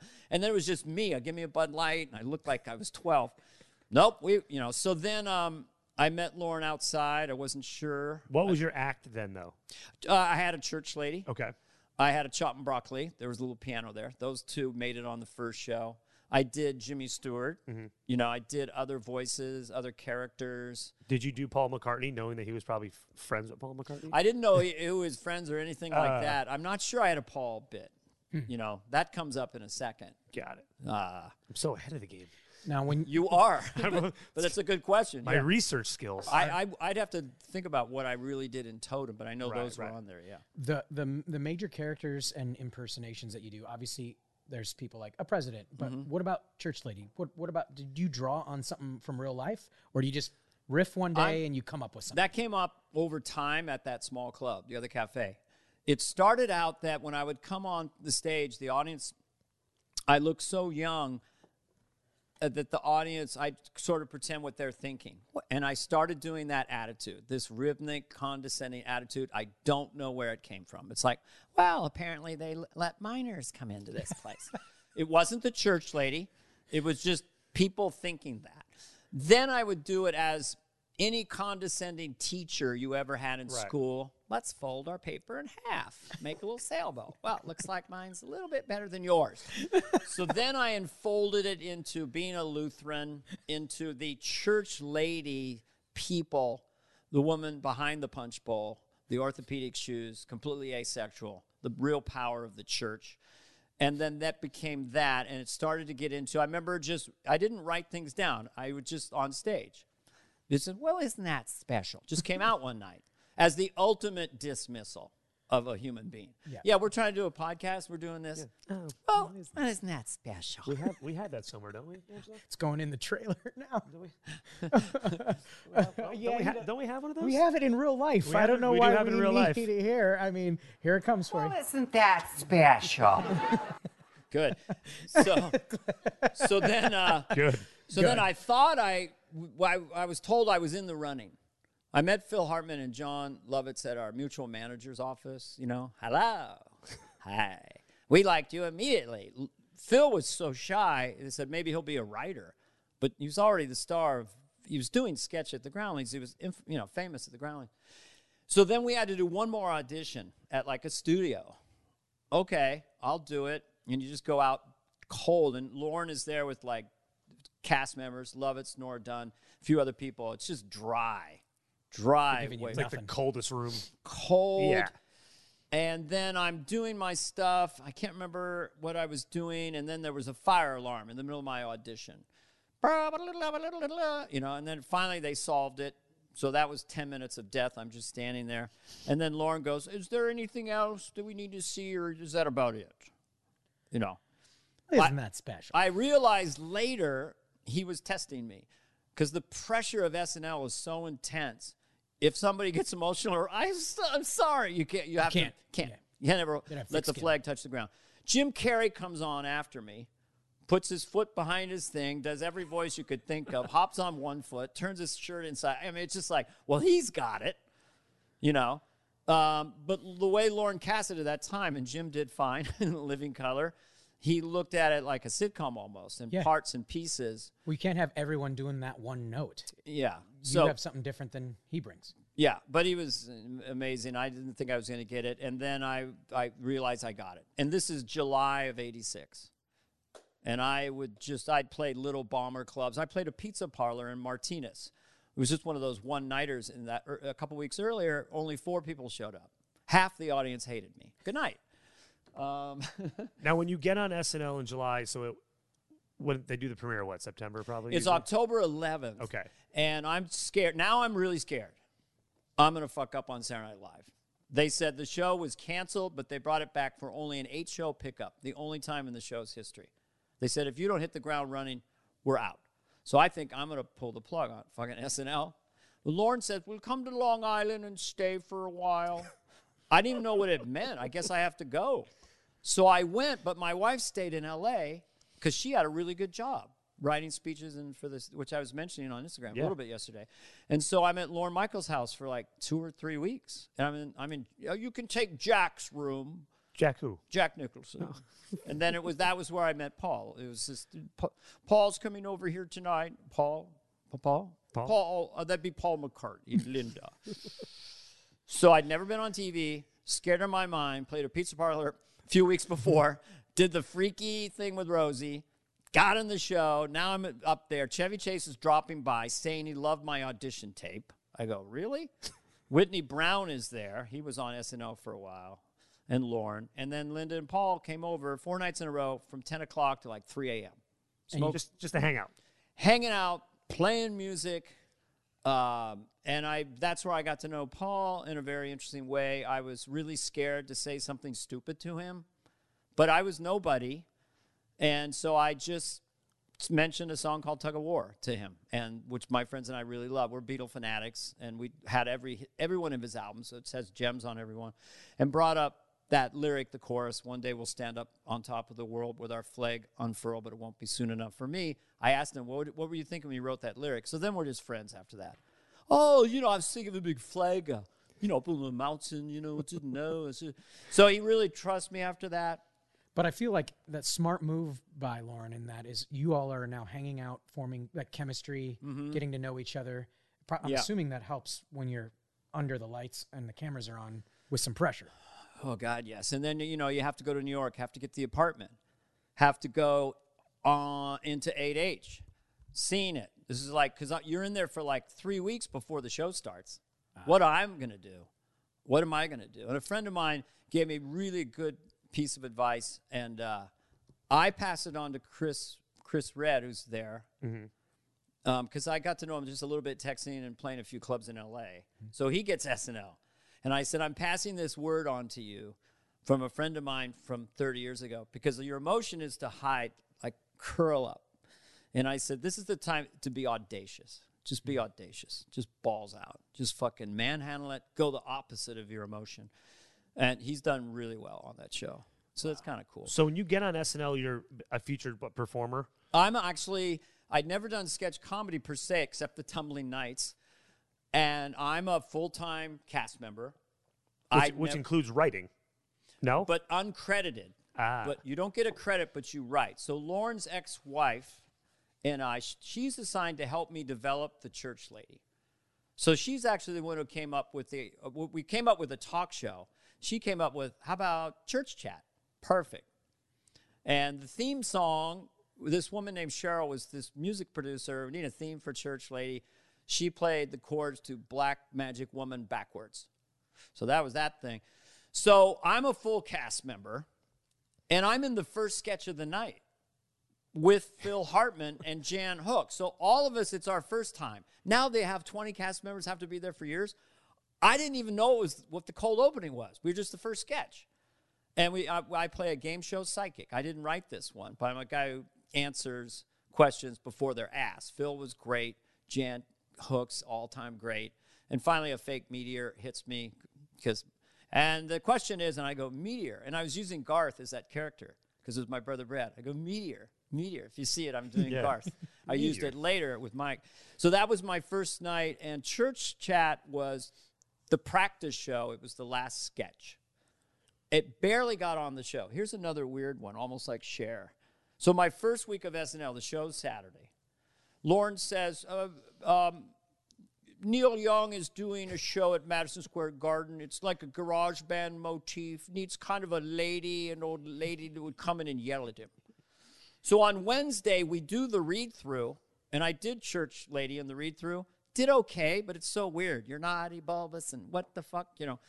Later on, I found out that it was on the bubble. It wasn't going to be on the show, but Phil Hartman kind of said, I think let's give Church Lady a try. And I give Lorne credit to put it on. Meanwhile, while they're doing this, I'm going down to Madison Square Garden and meeting Neil and then going out. They mic'd me up. I don't know if I had the same dress or some dress. And I go out, now you be quiet here. This is much too loud. Isn't that weird? And so that, and then that premiered on SNL the same week. The same week. That was Wednesday night. So I get back and I find out that I'm in the cold opening. I didn't know it was cold. I'm in that sketch. I'm in a sketch because Sigourney Weaver was the host. I'm in sort of an alien sketch playing the guy who's like, "We're gonna die, man," which is a good part, right? Um, I do Chopping Broccoli with Phil and Sigourney Weaver on the show. So I do the dress show, practice show. The church lady is the good night, the last show before the good nights on the practice show, where the, the graveyard, right? Yeah, yeah. I get out there, I'm in the dress. I had uh, all those hours on stage, 10,000 hours in clubs, knowing where the, the hot spot is. I said, Well, isn't that special to Victoria Jackson playing my sidekick? Boom, laugh. Big laugh. It took all of my, my stand up person really wanted to face the audience because I'd never really done sketch. So I go, Oh no, I got to talk to her. I go, Stage, folks. Don't break the fourth wall. So it basically kills, moves up to the first sketch position. The cold opening did well. Chopping Broccoli did fine. So suddenly, I am the show. The show's in the dumper. It's the first show of the season. I have four showcasing things. I can't remember the third one. And they're guaranteed eight. They're Eight. guaranteed eight. Eight. But but I was just four three months ten weeks before I was playing the pizza parlor. Yeah. Then I auditioned for SNL. Then I met Paul McCartney. Then I developed this thing. Then I went to Madison Square Garden. Now the live show is coming at eleven thirty. And I'm so nervous. I'm in my dressing room. I'm kind of swearing at, at myself with the mirror. Fuck, fuck, fuck you. And my manager comes in at the time, Brad Grey, who passed That's- away. yeah. But Brad, oh, he's very low key, talk like this. So he sat down and he goes, uh, I don't know why. I don't know why it happened, but uh, it's your show, you know. It's your show tonight, you know. I don't know how this is going. He, he was he was Joe Biden's cousin. I don't know. Number one, you got so so I go out and um, my instincts kicked in. The crowd was hot, and church lady just, whoosh. and it's the kind of thing that Lorne Michaels loves because Phil would come in. Then all these religious scandals started to happen. Mm. Phil and Jan would come in and score, or Lovitz, or Sean Penn. I'm doing a thing where I'm making fun of his wife. She's standing right off camera, glaring at me. Well, Madonna, she's got the, it doesn't quite live up to the Lord. Then he, he, he sucker punches me. We fight. I do. Uh, John Goodman. So Church Lady is just explodes. And then I had all this other stuff too. Chopping Broccoli killed. I only did it once on SNL, but it did, just, people never forgot it. Right. So then, um, then I'm back in the dress, small dressing room, and then I'm just, I just break down. I just sobbing. St- um, is Because this you're like, this is it. It doesn't get better well, than th- this. I'm thinking of me as a kid Yeah. dreaming this. I'm thinking of just the, all the path I went, the, the stupid uh, sitcom and, and, and all the the bombs and the things that were canceled and being shit on, and for, then what is that now 17 18 years you've been working since the first Well, no, my first set was 76, and then it, it's a this full is 10 10 years. years. Yeah, the that's that. classic 10 10 years. years.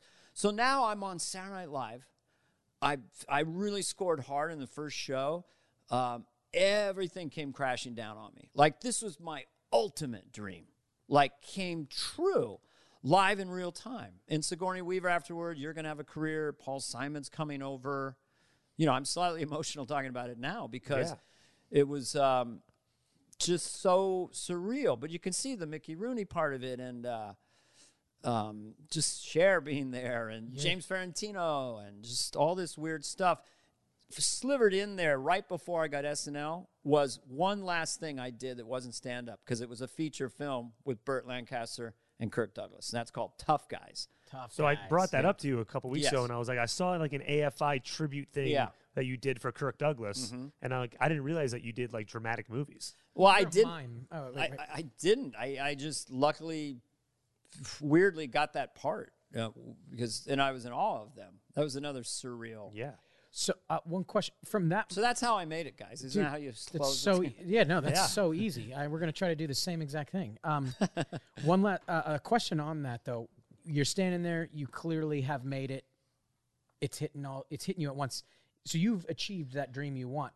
How does Yeah. that sit with you? Like, do you need a new one?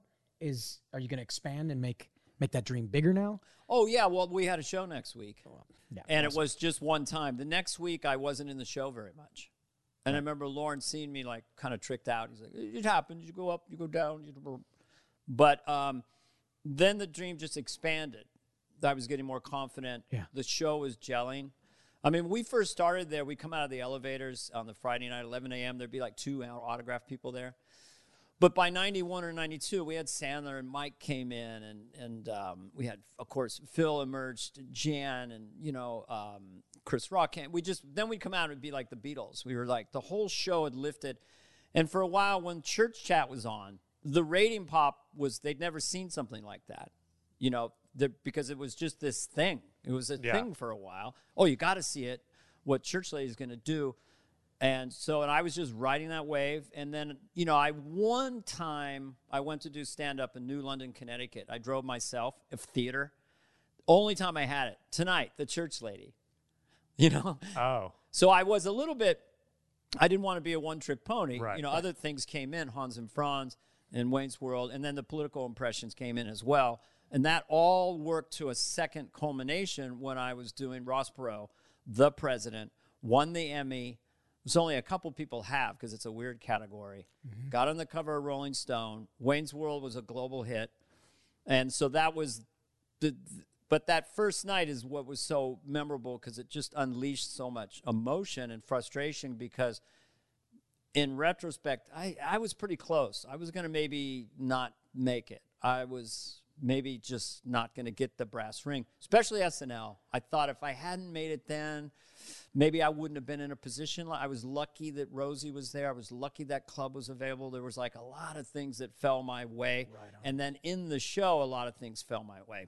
Mike Myers asked me to be part of Wayne's World. Oh, I was assigned George Bush Sr. before he was president. He wins the presidency. So now it's four years of material. And Lovitz called me to concede before the actual Dukakis called the actual president.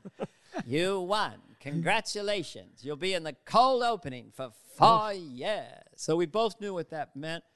So it was such overwhelming good fortune and good luck and just having just a lot of fun doing it now. But also a lot of hard work and Yeah. failure, and you Yes. you getting better. Like, I mean, it's both. You got to get lucky, but you got to work hard. work your ass off. Uh, Uh, just do those clubs, put in these hours, uh, and go through all that pain. It's just gritty. SNL's gritty. I mean, it's, it's smelly, and there's tape, and you're you've got a co- they're ripping things off you. Comedy Club, the Friday Night Late Show, when they're packed and drunk, and you're following this great middle act, you're just like grit and suffering. It really is a lot of failure, mostly failure. Impressions like the, George Senior, the president. Um, did you have an impression, or did you just have to create that at SNL? I was terrible. No, I'd never done it before, and I'd never even thought to do it. I was like, "Hi, I'm George Bush." I had nothing. I had nothing. But then when he won the presidency, it took me a long time, and I was trying to find a hook. I was just watching him. That's how I do it. I don't have any method except watching him. And one night I was with Al Franken, and we're sitting around. It's a bad impression, and I just came up with that that guy over there doing that thing, that thing he does out in that whole area. It probably wasn't that well formed, but Al really started laughing, and that was the hook in. using your using your hand. Yeah, thinking that guy in that area out there doing that thing he does over there, that thing he does. And then, like, what I like to do is wind down on things they become a character. And so, over the four years, it became, you know, he maybe it, not going to do it became not gonna do it. And the audience Ah. took the journey with me. Right. And because it was in one, uh, there were no cutaways. It was the only time I could really take liberties with improvising a little bit, and especially visually, because when the when when the audience knows you're being you're discovering it, they sense it subconsciously, and when it's not a joke, they can laugh really fucking hard. It's kind of like when Church Lady was doing something physical or fighting with Saddam Hussein with John Goodman. then the audience just laughs to a point of just when I did one Church Lady with um, Walter Payton and Joe Montana playing football. Let's get our pigskin under here and go out and thrust. And it killed so hard that the sound man, the old sound mic, got sound stopped me afterwards. He goes, "Kid, I've been here a long time. I've been here through the height of SNL and everything. I never seen the meters peak like that. Wow. So that was But you know, that was nice. that is isn't that the I mean a kernel of that method you did all the way back 20 years ago with Yes. the With, Beatles. with your brothers, though. You you Yeah. were practicing it then. You just Yes. got really good at it. Yes.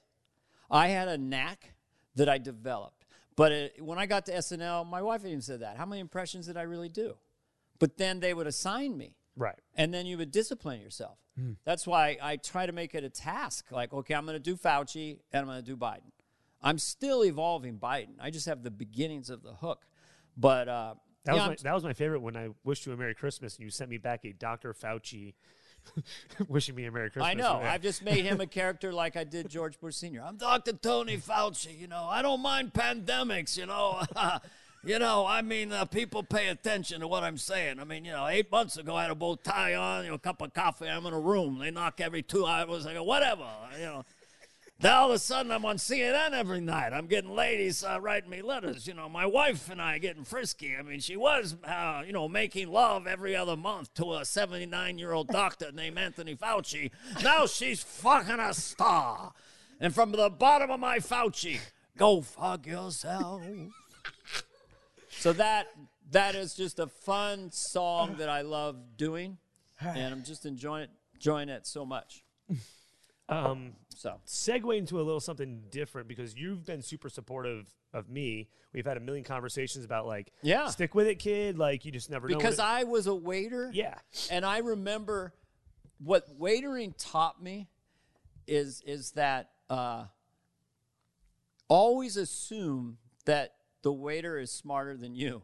I mean, people would treat me so bad at the Holiday Inn. It was like they would play jokes on me. Hey, we need something. Then I'd come over. No, we don't. you know that kind of stuff. So but you would always tell me like, listen, I, you've been on both sides of the camera because you had your own show after SNL. oh yeah. That then I had this that, whole that wasn't story. that wasn't successful, and then you basically artistically it was, but it didn't belong Right. after Spin City. Yeah. or was it a what was the Tim Allen show?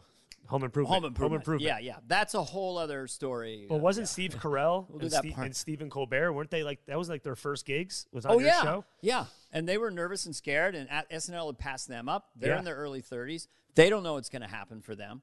They were so thrilled to get it, and they were just, uh, you know, they were so good that the first day of rehearsal, I hadn't done sketch in a while. I go, I got to really get back in shape, you know? Right, And they were hungry Yeah. and brilliant. So What was that audition process like? Because I remember you told me I don't know which guy it was, but you said someone came in and it was like they didn't really have a good audition, but Well, you knew you knew. I had they- I was a horrible auditioner, and I would bomb for everything practically. I mean, I one time I bomb I probably lo- I auditioned for hundred things when they're sending me out in 81, 82, and I was too stupid, and I would just not get them, and so much rejection. One time they said, not only they don't like you, they uh, you frighten them.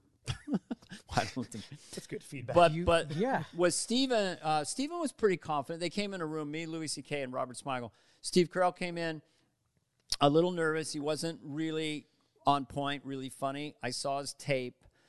We brought him back. Then we were in L.A. and he uh, then he just popped. You Yeah. know. But but I knew. I said, "Well, that's not him. He's just he's just you know intimidated, nervous in a little room." And um, that's another very strange part of uh, what's happened to me on the planet. Another that Carell and Colbert on that show became what they became Right. from that show. And it's sort of funny. I'll run into them once in a while. I'm running into Nancy and Steve, and I go, "You would have made it anyway. Don't you know? Don't think that." And then Nancy goes, "No, no, no, no. he really needed that." because they all used that to kind of grandfather into the Daily Show. I see. And then they went from there. Right. But then they'd been on television. They had a ta- they did a sketch called "Nauseating Wait- Nauseated Waiters" was so funny, and they used that. Um, so I just did a Zoom with Colbert, Stephen, yeah.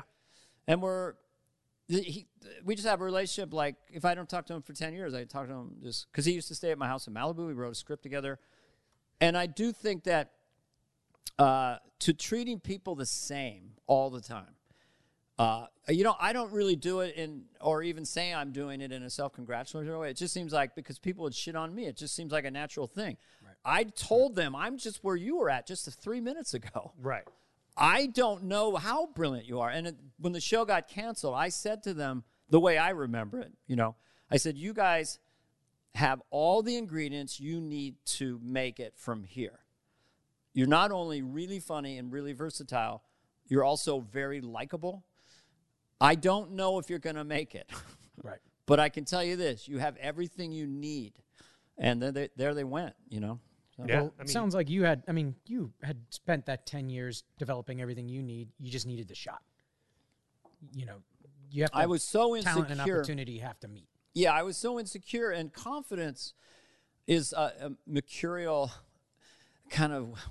It's hard to I- grasp. Yeah, and I always say that, or the way I try to express it is that, say you're you're confident, you're going to call it, you're at forty percent. You know, you're not feeling that good, and then you get you work your way up, maybe as a stand up or whatever. You work your way up, and you feel like, wow, I'm I'm like a I'm like a ninety six right now. You know, but then if you can go to hundred, that last four percent is bigger than the previous ninety six. There's something about this having no fear, getting out of your own way. It's kind of like you know, wait till they get a load of me. I'm not worried about the audience at all. And you know, when I do stand up now, I they I just kid them about it. I go, you know, I just say, I mean, pre-pandemic, I go, well, you know, I'm a, I'm a millionaire. I mean, I'm really rich, and if I levitate the room or bomb, this has no effect on me at all. Because my wife said, I'm playing these shithole clubs with my son. My wife says, you got to tell the audience why you're there. Because they, they don't know I'm, I was doing corporate dates for a long time. Uh, Now I'm sort of back, but they don't know. And they think maybe I need the $13. So she goes, you got to tell them. But I like the idea of it. Uh, but confidence is the thing. And, you know, there's you collect victories as a stand up and i think when you get a few hundred of them mm-hmm. mm-hmm. suddenly the pressure's mm-hmm. on the audience you know rather than needy like me am, am i funny? Can i do this? And i call it the second voice giving yourself a report card. And that second voice you could have it when you're having sex or anything you're doing where you're judging yourself or questioning or thinking. And all you want to do in art or podcasting is shut up that voice and just be present in the moment and normally that comes from just doing it there's no other way do it do it do it Well, I mean, I appreciate especially you and Spade when I talk to you. I mean, you guys have the same demeanor with me. You tell me the same things. I mean, I've had probably 10 years of pilot seasons that I did not get. And then you're Mm-hmm. just like, it has nothing to do probably with your ability. Like, they could No. probably just, you, the dark haired guy, and they want the blonde haired kid. Like, uh, you, you know, so I appreciate all the feedback you always give me and all the confidence because that Well- helps my extra 4%. Because Yeah, I mean- conversations I have with Angelo, it's like, oh yeah Carvey said I might make it one day. Like Well, that goes that goes more for me than I've auditioned people too, and so when they come in, you're really you're just viscerally uh, experiencing just the, their type. If it's a if it's a movie, right. Oh, uh, your vibe. How do you talk? Whatever. And most of the time, when people would come in, some would be nervous, some would be not. They'd be really, as far as just performance, at a narrow, narrow. Like they're all really good. And I, after a while, would go stop them outside because I, I could see they felt bad. I go, you're just as good as anyone who's just come in. We're going to make all these other decisions based on other things, just so you know that. And they're like, really? It's like when I did this long story, goofy kids movie called Master of Disguise. So Harold Gould, Pistachio disguise. a crazy movie that never should. have Pistachio disguise. That's a whole other podcast. what you know. we would love we to will have you back. gladly have Yes. you on for. That's that's as big or a fantastical a story as anything I've told you. Uh, but what was kind of nice is Harold Gould was just at that point, you know, a famous older actor, and he got it right away what I wanted him to do, and so I just called him that night after his first day at home, and he goes, "Nobody calls. Nobody ever calls." no. I just guys said, why wouldn't I call you and say you're doing spot on what I want you to do? We're doing this vaudevillian rhythm. Hey, well, you know, you you slap, you keep, uh, a, you always hit a man with an open open hand. Let him keep his dignity. The slap of the dummy, you know, all that stuff. And I was like, well, that was this frequency here. It was a musical, and he was great. So if someone comes up to me because I do this throwaway, silly character, Red Rednecky, the redneck comedian, it's like the worst comedian in the world. He's a Southern comic, you know. I'm Red Rednecky, the redneck comedian. I knew, I knew a guy, I knew a redneck who met his sister, but only 'cause Mama turned him down. Come and get some, and that's his catchphrase. So I want people to repeat that, or my my Obama Michelle, because Obama's always invading my podcast. Dana, am I on this week? No, I'm having my sister act. What? Instead of the former leader of the free world, you're going to have a housewife from Connecticut. Michelle, I'm not on. Nope, not on this week. Leave the egg salad out. Just leave it out. Just don't do anything. I'll make a sandwich. Dana, I love her very much, but we're just in each other's face. So, Michelle, I'm not on this week. And then one time I had Obama come on and goes, I'm coming on. And I go, um, well, we don't really, we already have a guest. No, no, Dana, I'm coming on. And I got to pitch you some ideas. We got a huge deal, huge deal over there at Netflix. Never produced anything. I, you know, I got an idea for a movie about a big ship that sinks. And um, I'm calling it Gigantic. I think that's Titanic. Oh, fuck me. Michelle, what do you got? Nope, they didn't like Gigantic. Nope, didn't go. So that that's become uh, my new toy. I don't know why Obama now has become just and again it's for me it's just funny. It's, it's apolitical. Having his voice invade the podcast, there's some about that, you know, talking like that. So uh, that's all I still aspire to because that's what got me as a kid with my siblings. You Just like peop- to make people laugh. You like to Monty. Python repeating stuff. Right. People making us. Uh, Andy Kaufman was just you know God, insanely funny. Um, a weird thing happened. Like I wasn't really friends with Andy Kaufman, but I just thought he was so interesting and so bizarre. And then his partner wrote a book and wanted to interview me, you know. And um, this was the guy who played Tony Clifton for you comedy fans. Oh no! Yeah, yeah, yeah. Saw the Bob Jim- somebody Carrey did the is whole- his sidekick who who also put the Tony Clifton makeup on. You know, so you didn't know if it was Andy or him. So he called me, and it was really interesting or flattering and weird. I uh, he just would tell me about Andy, and I talked and talked, and I said, "Well, I said all roads lead to Andy." And then I got the book, and that's there's a whole page, right? The first page of the book just says all roads lead to Andy. it's weird. Okay, I didn't even know him that well, but I like the Foreign Man. I like the rhythm. Thank you Yeah. very much. Yeah. I like that. I like Steve Martin. I like a blue spot. You know, I like that his didn't have jokes. It was just these rhythmic things. And um, Richard Pryor, uh, you know, he was a good actor on Ed Sullivan. He would act, do a lot of act outs and stuff and rhythms and characters. I had a sweet moment with him. I did a movie called Moving. First year of SNL, I'm just doing a guest spot on his movie. Did the movie, and the director came up to me and said, "Richard's just phoning it in today. He's not. He's not doing it." And I was playing a schizophrenic who drives his car across country. So I said, "Okay." He goes, "Can you get Richard going?" what? Get Richard going. I'll try. So I was doing all my shtick and doing all this stuff, and then he started to come alive, and he was really, really doing it. Such a sweet, shy, sensitive guy. Very reminds me of Robin, you know. And I went into the wrong trailer at one point, and he was sitting in the dark. It was after he set himself on fire, and he had all his makeup, and he had all the, you know, tissue paper, and he was just sitting by himself, quiet. He's like, "How you doing, young man?" You know, just that kind of low energy. Are you having fun? You having fun? That's what the old timers always told me. I ran into Rodney Dangerfield once. Hey, you having fun? You know, because at the end of the day, the, the, life's short. So you having Yeah. fun? Yeah. And Rod, Rodney also didn't make it until he was like 50 or something. Oh yeah. Yeah. Now, do you find a lot of them because they have to be so on on stage are very quiet and kind of saving think- energy yes. when no one's on Yes. them? I would say that's predominantly true with Steve Martin and obviously uh, Richard, Robin. You know, um, I, Mike Myers said something interesting. We were just casually talking the other day. He said he he was ran into Bruce Springsteen at a party, and he said he was talking so softly that he had to say, I, "Bruce, I, I can't hear a word you're saying." we got to find a place in the middle. America's a great land and we know we can find this place. It's over a hill, but down a creek bed in the back of a barn. I'll get directions for you in the middle. I'm Bruce. Excuse me, because look at him on stage. Yeah. Right. So he's got to be. He's got to be at a thousand, so he wants to. I'm gonna probably- go pack myself an ice in the barn for a half hour, get a B12 shot, and meditate. Later on, I'll scream for seven hours to. yeah, it's true. Here's something we didn't talk about. So when you were at the height of SNL's fame, were there any film offers that came your way that you turned down that became like Ace? Ven- No, did I- Ace Ventura come to you first, and you're like, "Nah, I'm good." Yes. It did. Yes. Seriously, Oh yeah.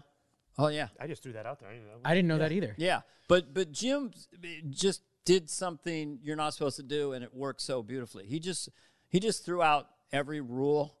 I watched it with Nicolas Cage, who was really good friends with. Uh, I was doing a movie with him, another shitbox movie I got trapped into, Trapped in Paradise, with Nicolas Cage. It was great and hilarious, and so we watched Ace Ventura, a little theater in in the middle of Canada. And so we got it right. Oh, righty then. All that stuff where he's not even in the scene. He's just Just doing his. just abstract.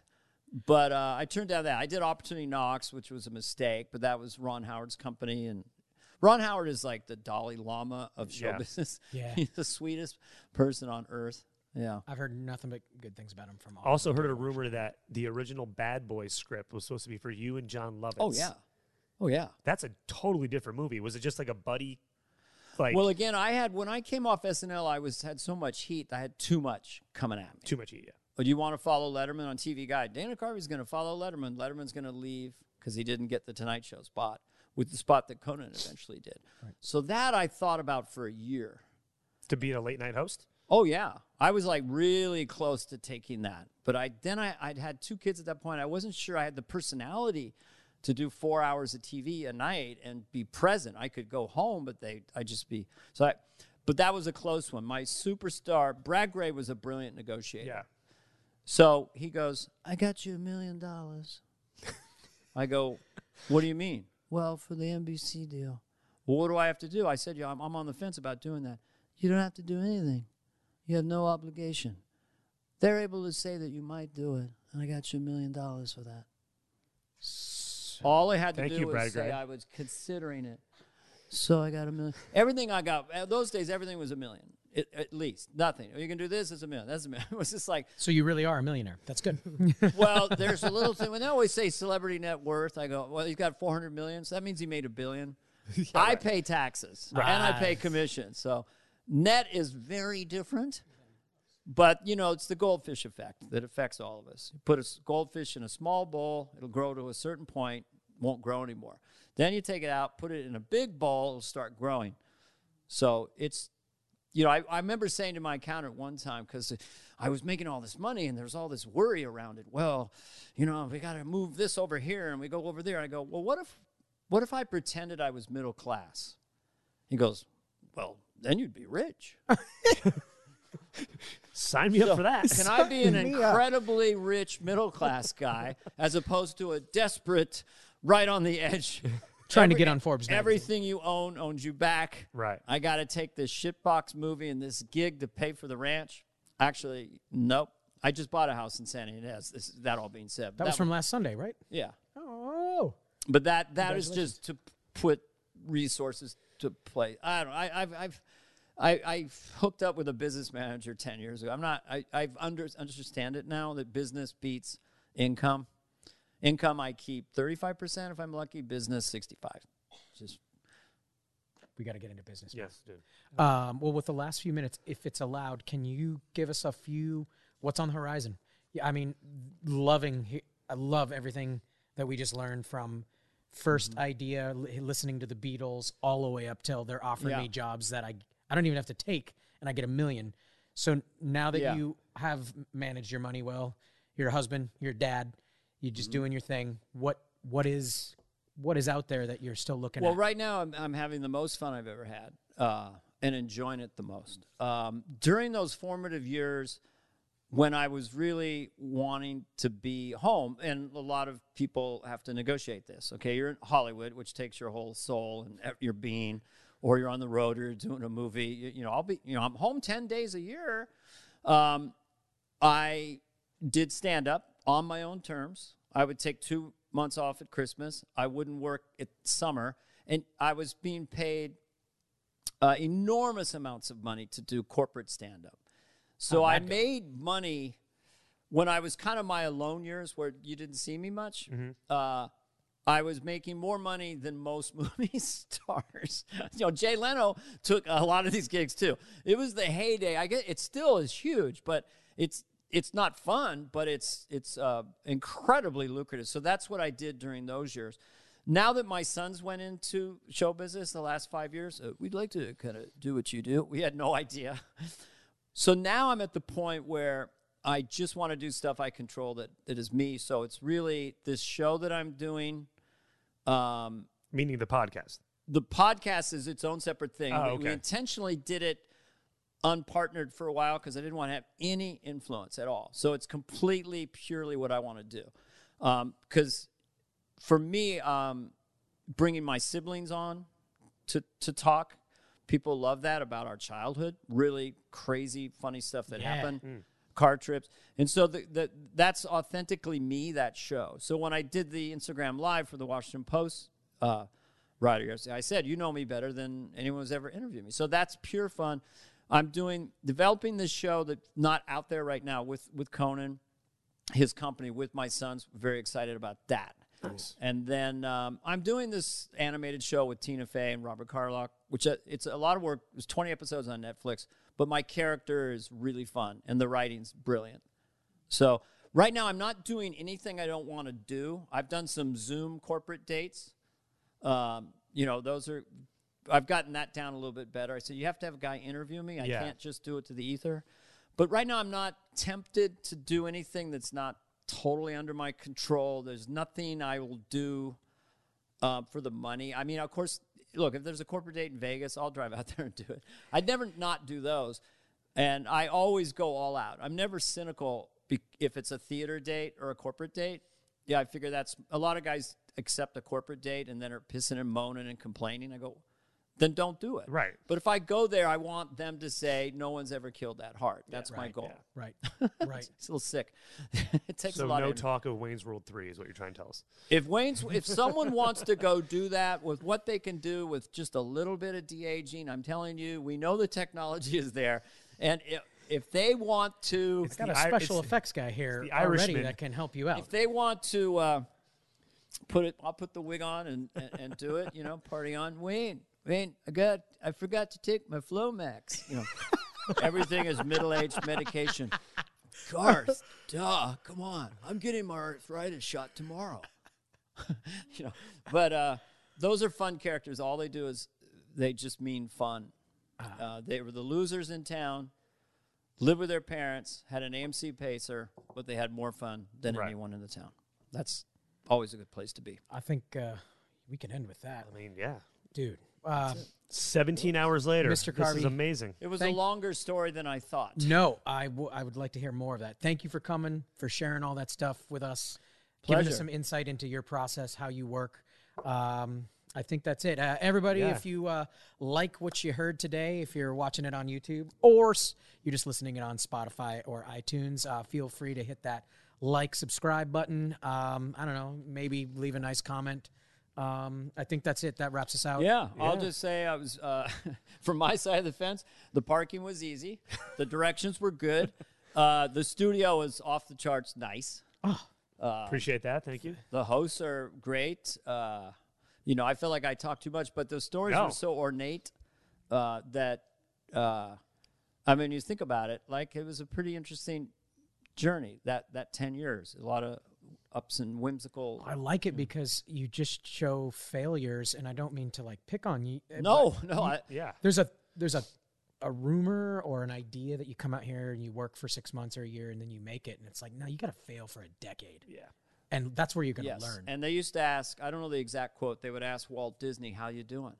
He goes, "I've I've uh, I've had like 12 failures this year, meaning I'm I'm on the right track. Hmm. yeah, and and you might have the So one. I'm doing great. Yeah. Yeah, I mean, they didn't want to make Disneyland. They thought it was a dumb idea. Like, why would we make this thing? That's not going to work at all. Yeah. and it's like the one success is what people will remember over the ten failures it took you to get there. Yeah, you want to collect failures. You want to collect bad. You know, that's why I, I the reason I stay kind of trim is I just weigh myself every day. I just every time I if I overeat or if I have a pizza, I go, wow, I'm gonna I'm gonna have a failure today, and I'm gonna embrace it. I'm gonna get on the scale and face it. So you always got to. Uh, I used to. we- We'll listen to the next one. We'll have to have another episode. Oh, please. On You're the top. back Here's my last. anytime At the top back. of my notes, I had these yellow pads with just bullet points. You know, and I I said, go to the fear on top and big. Go right to where you don't want to go. So anything you don't want to do in life, like it's a hot oven, you know, within reason. Yeah. you know, Right. Sometimes that's where exactly where you need to go, uh, because that's a door that if you open it continually, eventually it'll open wide enough you can walk in. Well, and um, that's uh, my favorite expression from somebody I respect said that what you fear determines the boundaries of your freedom. So if you fear heights, you stay low. If you fear stand up, you'll stay back. If you fear uh, success, you maybe you'll never risk. Um, and it's actually going through the fear that allows you to do the thing on Well, the other side. to that story, I developed and have a horrible fear of flying. really? Yes. Well, I've done years on private jets and regular jets. I, but to your point, I've never walked a flight. I've never turned down a gig because of a flight, and I'll always fly. You know, because my wife said, "Let's go." This is we'd never done a trip, just the two of us like this. Let's go to Europe for two weeks. We'll fly to London. We'll do this. So my first impulse was like, "Oh, I'm safe and cozy here." I don't know. I you know, but then I my second impulse was like, "Well, of course I'm going to go." Right. because I said, Right. "Wow, my brain is anxious and afraid, so I have to go right in." Of course, I'm going. Even if I don't want to go, I'm going. Yeah. Because you once that controls you, you know, It limits you. slippery slope, Yeah. and uh, you know, on my tiptoes, I can see 80. So, I mean, have fun. It goes pretty fast. Man, uh, it's fantastic. Thank you again for being here. And, Fantastic um, with Dana Carvey. Fantastic. You're Fantastic. fantastic. That's right, ladies and gentlemen. we'll be back after this break for another seven hours. So how All right, we are out of here, and here is our exit music.